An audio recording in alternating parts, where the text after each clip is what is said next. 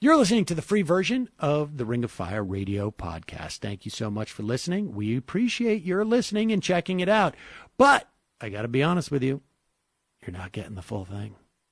That's right. There's two thirds more show for you to be listening to, more discussions with Digby, more interviews with guests. So much more than that, even because you can get access to our archives for over 10 years. How much is this going to cost you? A million dollars. No, not a million dollars.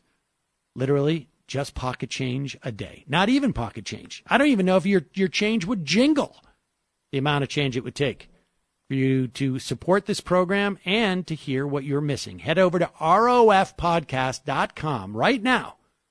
rofpodcast.com right now to support this show. Thanks so much and enjoy.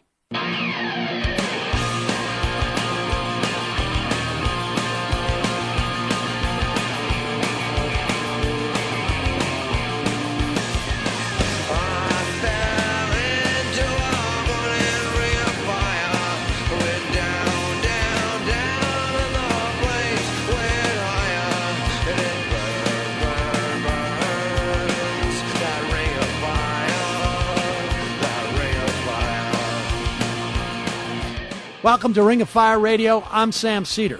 On today's show, progressive superstar and New York Times bestselling author Thom Hartmann will join us to discuss his new book, The Hidden History of the Supreme Court and the Betrayal of America. Adam Green from the Progressive Change Campaign Committee will be here to discuss last week's Democratic debates. Heather Digby Parton will be here to help me run down a massive news week and our progressive candidate spotlight this week will be with Kara Eastman, who's running for Congress in Nebraska's second district. If you're listening to the radio right now, you should know there's a free one hour podcast of Ring of Fire Radio. It's available on iTunes, Stitcher, wherever your podcasts are found. There's also a member show. You can support Ring of Fire by becoming a member and getting our three hour radio show commercial free with access to over 10 years of our archives. You can go to rofpodcast.com to sign up.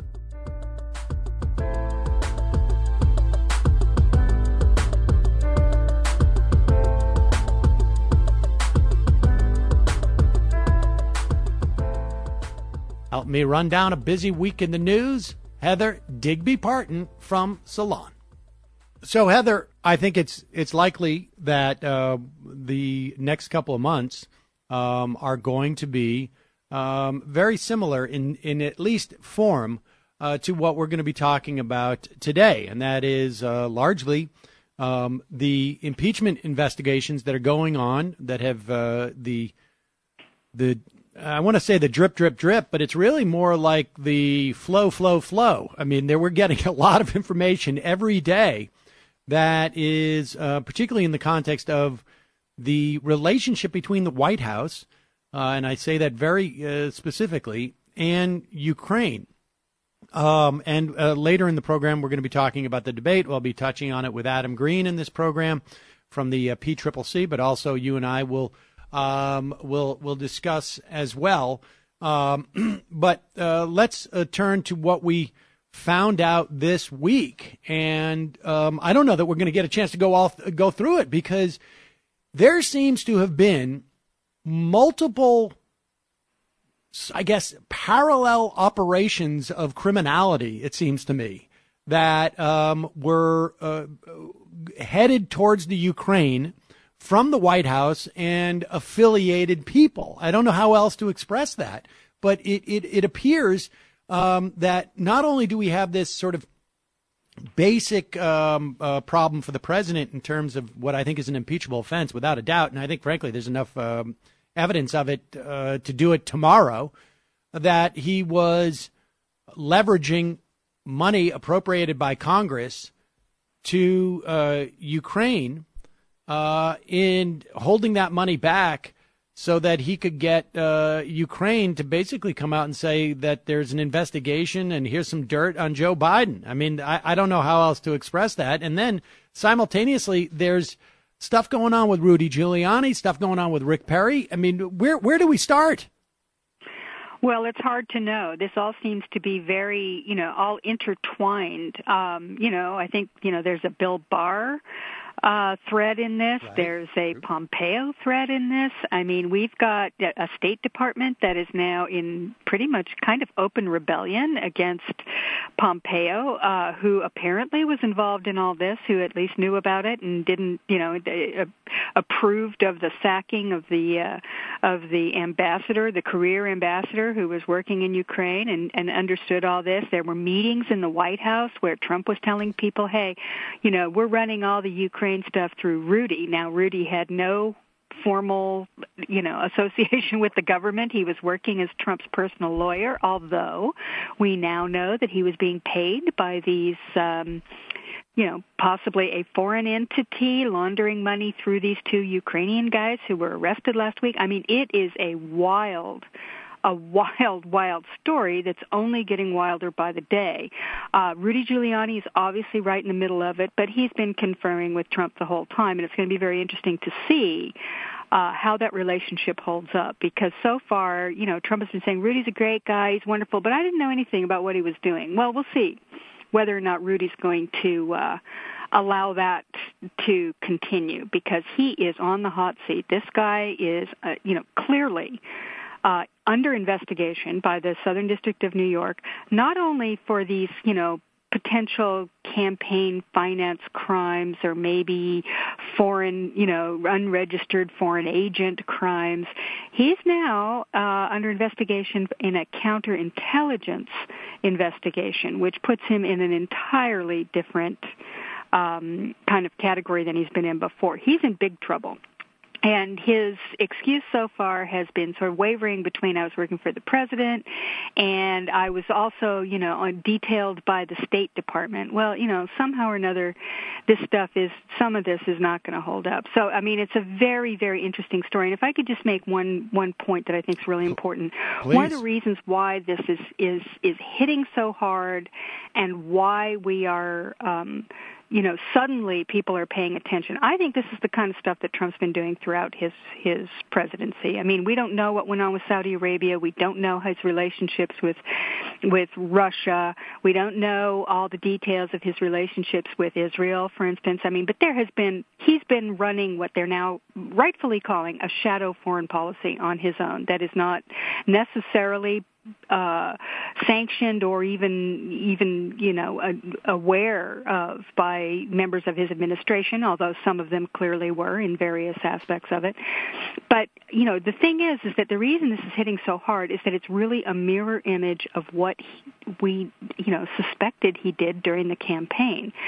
All of this kind of you know back channel, having talks, you know, getting notes from somebody, some you know uh, what was he, an entertainment manager manager from uh, you know a British entertainment manager talking about his Russian clients, and we've got some dirt on Hillary Clinton and all of this stuff. It's just you know it echoes in your mind, and I think people are finally starting to go. They saw the Mueller report, they'd seen all the leaks that came out before. There were two years of this, but there was this sense that well, it was during the campaign, and yeah, he obstructed justice. What are you going to do about that? Because you can't indict him, and yeah, he's kind of a crook, but we knew that.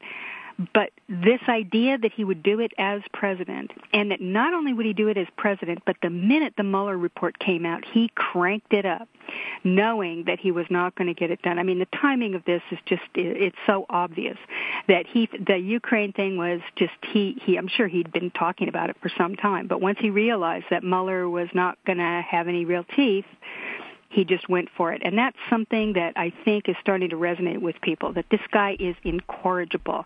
He does not learn what, you know, maybe they chalked it up to his ignorance. He was a neophyte. Right. He wasn't a Washington guy or whatever. No more excuses. It's out there. So I think it's starting to make people even some people that you wouldn't expect maybe feel uh, a lot more uncomfortable about this guy, what he's doing as president. Um, and then, of course, you know, pile Syria on top of all that, and we've got a real explosive mess on our hands. Right, and and we'll we'll, we'll talk Syria uh, coming up. But, but who are the people that you're thinking about? I mean, because what we've seen this week um, that uh, occurs to me is that um, subordinates to Mike Pompeo in the State Department who are career diplomats, right? I mean, they're senior advisors to um, uh, Pompeo, but they were there at the State Department a lot longer than than um, than Mike Pompeo. These these are not. I mean, you know, people say the deep state. These are simply career di- diplomats who, right. um, I think, have uh, hit the wall because they have realized it's one thing to be sidelined, which I think uh, they were in many respects, but I think they've now found out why they were sidelined. And Pompeo had basically said, We're not sending these people to come and testify to you. And all we've seen this week is one after another. Um, on Wednesday, it was um, McKinley, who uh, recently resigned. Uh, prior to that, it was Kent, who was another State Department uh, official. All these people were involved with um, either Ukraine or uh, Eurasia, and they were all sidelined because of this sort of rogue uh, or you know government within a government that Donald Trump was running, and that government within a government was pursuing an entirely different set, uh, a different agenda. Uh, we'll talk more about this when we get back. I'm Sam Seder. This is Ring of Fire Radio, talking to Digby, and we'll be back in a moment.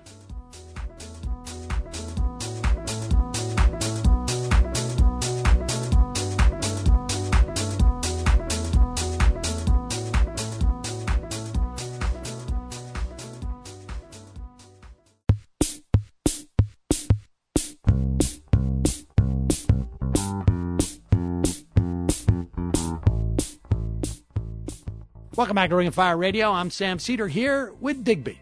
So, Heather, when we broke, we were talking about the sort of the, the impeachment stuff seems to be just sort of pouring out. And I think at this point we now have only seven Democrats in the House who have not declared publicly their support for this impeachment inquiry.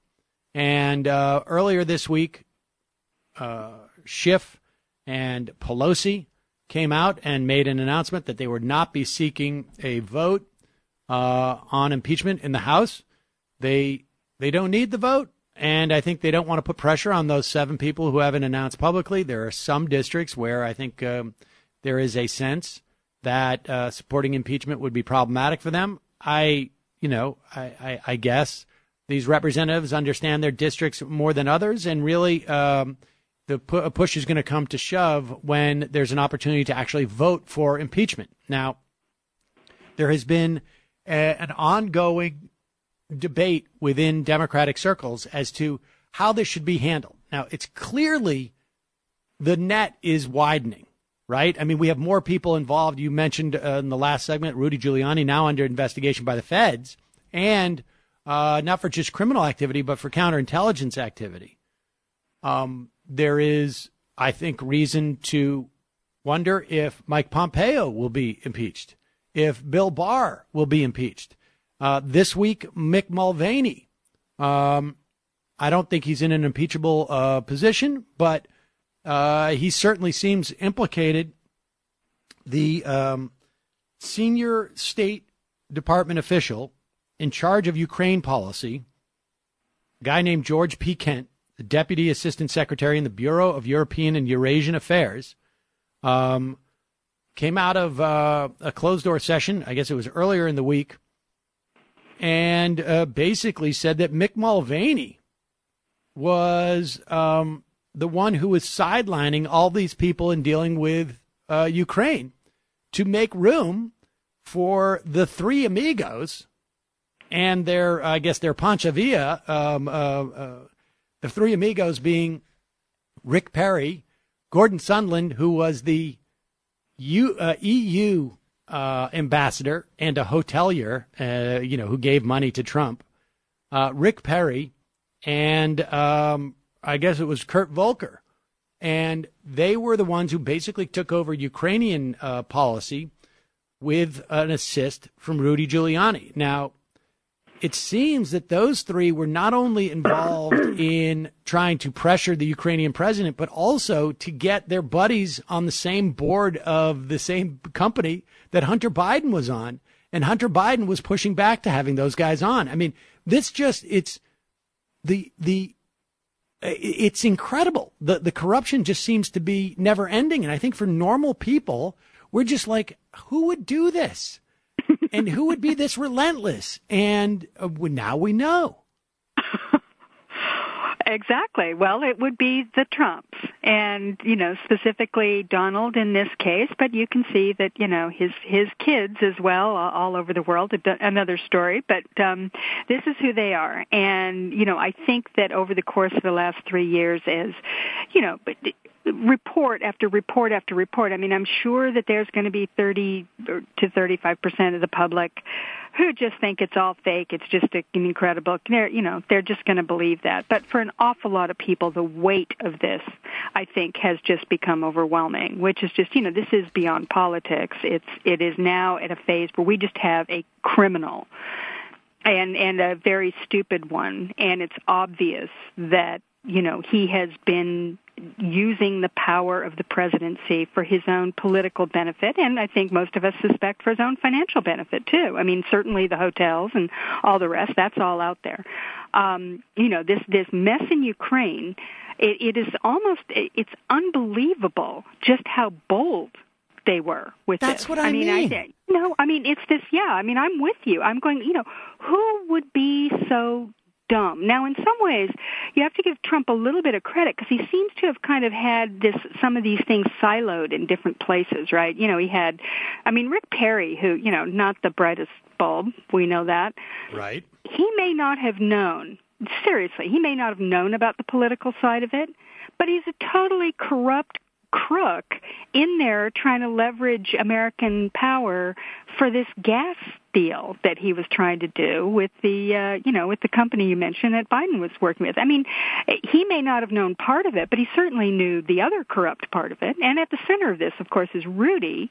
And I'm not sure. I mean, he's his head is spinning with with conspiracies.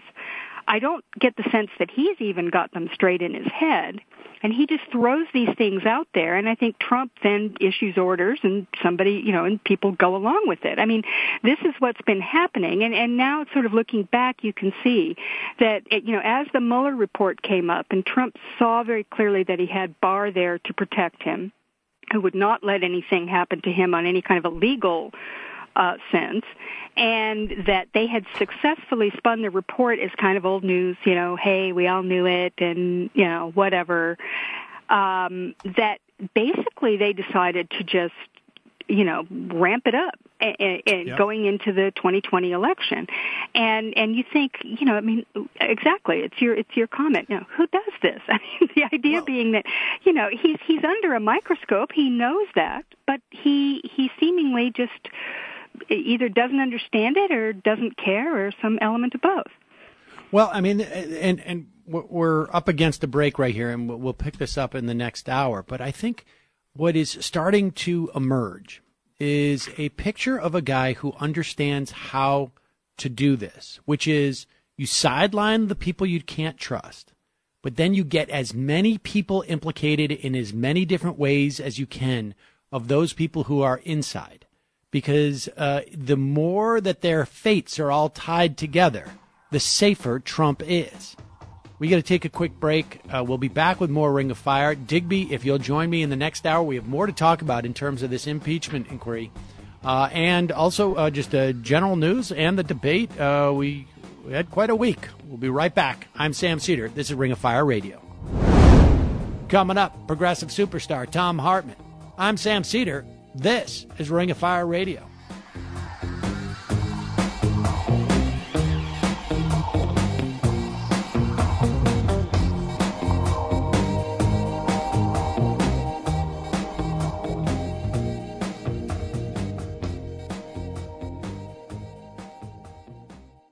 Today's show was made possible in part by BetterHelp. BetterHelp is an online service that gives you unlimited access to your own fully licensed therapist by way of phone, by way of video, by way of chat, whichever. And they're giving Ring of Fire radio listeners 10% off your first month when you go to betterhelp.com slash ROF radio.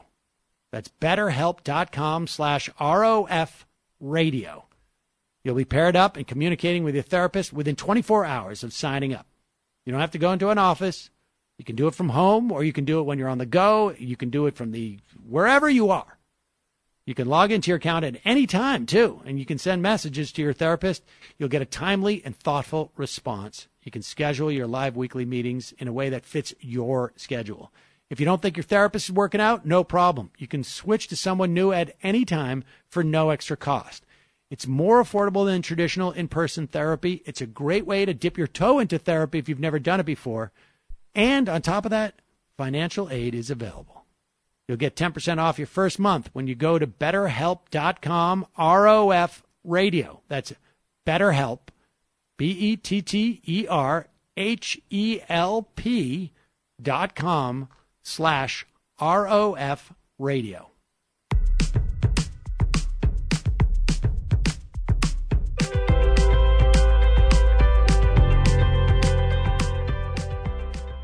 Welcome back to Ring of Fire Radio. I'm Sam Seder here to discuss his new book, The Hidden History of the Supreme Court and the Betrayal of America. A man who needs no further introduction, Thom Hartmann. So, Tom, uh, the hidden history of the Supreme Court and the betrayal of America. This is uh, largely about how the Supreme Court has, in many respects, um, and and every branch of government, I guess, although I, we don't see Congress doing it much these days, um, attempts to uh, strengthen their position in the context of uh, the checks and balances. I mean, broadly speaking, because I, I, I do want to, um, uh, you, you, bring up uh, Bill Barr in the book quite a bit, um, at the very least. Um, and um, uh, I want to talk about Bill Barr, but um, how, broadly speaking, has the Supreme Court usurped more authority than um, than they were intended to have. Well, originally the court was designed as the court of last appeals. And twice in the Federalist Papers, Hamilton talks about how the court is the least likely to offend. They don't have the power of the, of the sword, which the executive branch has. They don't have the power of the purse, which the legislative branch has. Don't worry, everything's good. They're not going to mess with things and they'll just be, you know, people sue each other, and eventually it's got to, some the buck, buck's got to end somewhere. But in 1803, in a case called Marbury versus Madison, uh, this the John Marshall, the Chief Justice, took the power onto himself to strike down a law that had been passed by Congress or part of a law and uh, signed by President Washington. And this was during the pre- presidency of Thomas Jefferson, and he went nuts. He just started screaming about this. He said, "You know, if this stands, then we're no longer a democracy. We've become a constitutional monarchy. These people are not elected. They're not accountable to the people. You know, I thought we believed in democracy." He said, "Under this construction, the Constitution has become a suicide pact." He wrote to Abigail Adams saying, "This the Constitution has now become a thing of wax to be molded in the hands of the judiciary." The blowback was so strong from this that Marshall, who served on the bench longer than any Supreme Court justice, Chief Justice in history, never did it again. And in fact, the second time it happened in the first hundred years of America's history was in 1856 when Roger Taney, the Chief Justice, thought he would solve the slavery problem once and for all in the Dred Scott decision which also involved judicial review, the, the you know striking down of laws passed by Congress, and in this case, laws that uh, allowed for free states versus slave states. And, you know, that led us right to the Civil War. Now, this is pretty much all the Supreme Court does. Jefferson's prophecy has proved true. We are no longer a, a constitutional democracy. We are a full blown constitutional monarchy, and most Americans don't even realize it.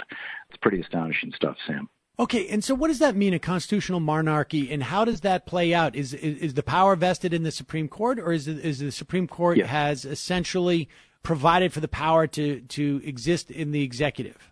Now, the Supreme Court has taken this power onto themselves. They have said, we are the final arbiters of what the Constitution means. And again, in the Constitution, it does not say that that is a power that the Supreme Court has. They took it onto themselves. And now you've got these five guys who are using the scam that Robert Bork invented in the 1970s called originalism. It's sort of like, remember when Jerry Falwell and Pat Robertson, the day after 9 11, were on TV saying, you know, God allowed this to happen because America tolerates homosexuality and feminism. It's like whenever anybody tells you that they know what God thinks or what the founders think, run in the other direction. They are hustlers right. and scam artists, and we've got five of them on the court now. And they have not only claimed the right to strike down laws passed by Congress, they have claimed the right to literally write law. I mean, that's what happened in Plessy versus Ferguson was separate but equal. Equal. That is a legislative process. The Supreme Court did it, and this is what I, I can give you dozens of examples.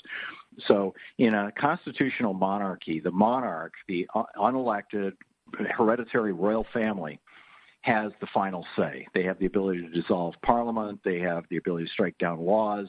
They have the final say.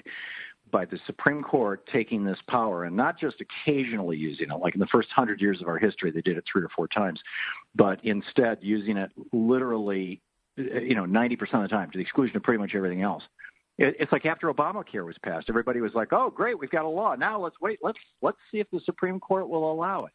That's right. not how democracies work. Well, now, so how were questions of constitutionality supposed to be resolved, if not by the Supreme Court? Excellent question. And people will say to me, you know, well, what if, uh, you know, what if Congress and the president passed a law saying that if you insult Donald Trump, you go to prison? And, you know, it's obviously a violation of the First Amendment. It's unconstitutional. What would happen?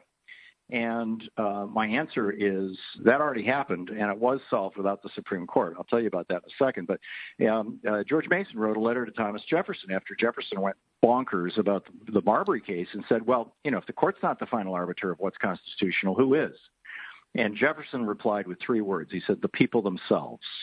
And that that three word phrase is the title of a book by Larry Kramer, the dean of the law school at Stanford University, or former dean, which is a critique of the Supreme Court and this concept of judicial review. And it's brilliant. And Jefferson's point was Congress has primary power of the purse all spending has to originate in the House of Representatives. primary power of taxation, all taxes have to originate in the House of Representatives. And primary power to make war, all war making has to originate in the House of Representatives. And every single member of the House is up for election every two years. So he said that, you know, if something is patently unconstitutional, the people should throw the bums out and get people in, get a new set of bums in who will pass laws that are constitutional. And that's what happened in 1898 John Adams signed the Alien and Sedition Act that said that it was a crime to, quote, bring the president into disrepute. And the day that he signed that act, he had Ben Franklin's grandson, Benjamin Franklin Bache, who published a newspaper called the Aurora in Massachusetts, thrown into prison, took his newspaper away from him, took his home away from him, and kept him in jail for a year for publishing an article about Adams that said that John Adams is, quote, old, toothless, querulous, which means cranky, and balding. For that, he went to prison. 20 newspaper publishers went to prison. 18 newspapers were closed. Thomas Jefferson, the day that the Alien Sedition Act was signed in the summer of 1798, uh, he was vice president to Adams' president. He, he left town, and he never again spoke to John Adams in person. They hated each other for most of the rest of their lives. They reconciled later on, but it was all by correspondence. But what happened was because of that overreach by John Adams, um, stories like one of the more famous stories is the guy, a guy by the name of Luther Baldwin. He was the town drunk in in uh, Newark, New Jersey, and he was sitting in a bar. John Adams had passed a, a, a, a law or a rule that said that whenever he and his wife came through town in a carriage, the local militia had to come out, shoot their guns in the air, and everybody shout at the same time, "God save President Adams." And so that was going on on the street out in front of this bar that Luther's sitting in. He's drunk. He says to the bartender, he says, "Ah, they're firing the cannons. I hope they fire one up up Adams' arse." And the bartender was a Federalist which was Adams' party. He turned Luther Baldwin in, and Luther Baldwin went to prison for a year. That kind of story. Matthew Lyon on the floor of the House of Representatives condemned Adams.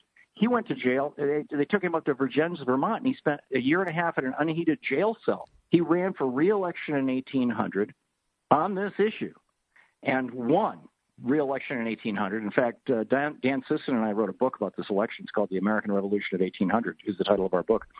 And in that election, the Federalists were just swept out. They just got wiped out. And, and Thomas Jefferson's Democratic Party took over the House, the Senate, the White House. They undid the, the, the alien sedition law, et cetera. That was, that's how in a democracy the people fix excesses of government not by having nine uh, lifetime appointed monarchs say, in our judgment, this is how it should be. And by the way, their judgment has changed. The court has reversed itself at least 60 times over the years. In right. fact, Brown versus Board of Education was simply reversing Plessy versus Ferguson. I mean, I don't know if I want to go to prison for criticizing Donald Trump and hope that the electorate gets it right this time, frankly. Um, but um, it, it it, but would... the Supreme Court, this this court may well rule that that a modern day Alien and Sedition Act is just fine. You had a, you know, the Supreme Court in 1917 when Woodrow Wilson passed an Alien Sedition Act and started putting people like you and me in jail for speaking out against World War One, Supreme Court said, "Oh, that's just fine, no problem." It wow. wasn't the court that ended it; it was the legislature. Again. All right, we got to take a break. Uh, when we come back on the other side, want to talk a little bit more about this dynamic, and uh, but also you uh, you have a chapter where uh, much is written about Bill Barr and um, yeah. you, and and how he has. Uh, this is not his first rodeo when it comes to protecting a president who has broken the law. We got to take a quick break. I'm Sam Seder. This is Ring of Fire Radio. Be right back with the great Thom Hartmann.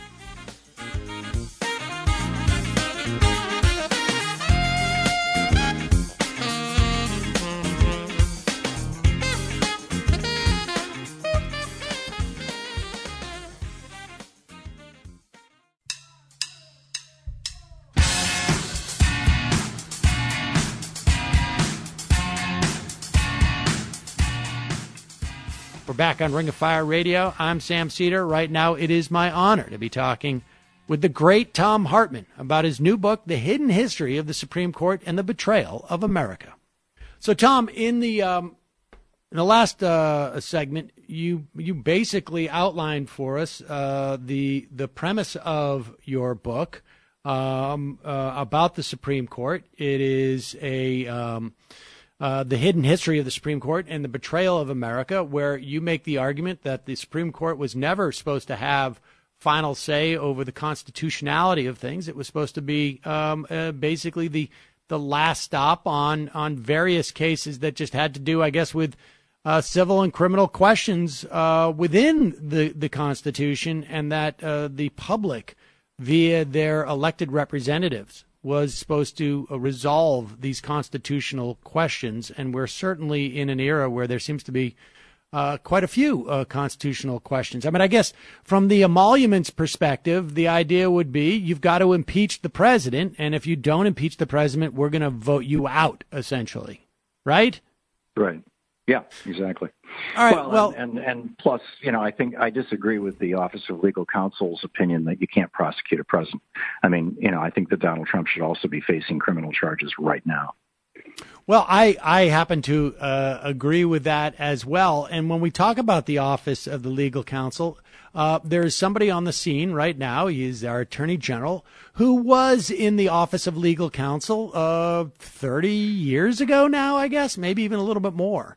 And um, well, he talking about Gen- he was actually the Attorney General, yeah, which runs the Office of Legal Counsel. Yeah. And Bill Barr and uh, the Office yep. of Legal Counsel has been one of those places that's uh, particularly during uh, Republican presidencies have um, had some rather controversial rulings, which basically uh, functions as their own little Supreme Court, uh, uh, saying that they have made decisions about the Constitution, and more or less, there is really no recourse outside of an independent counsel, which we no longer have anymore.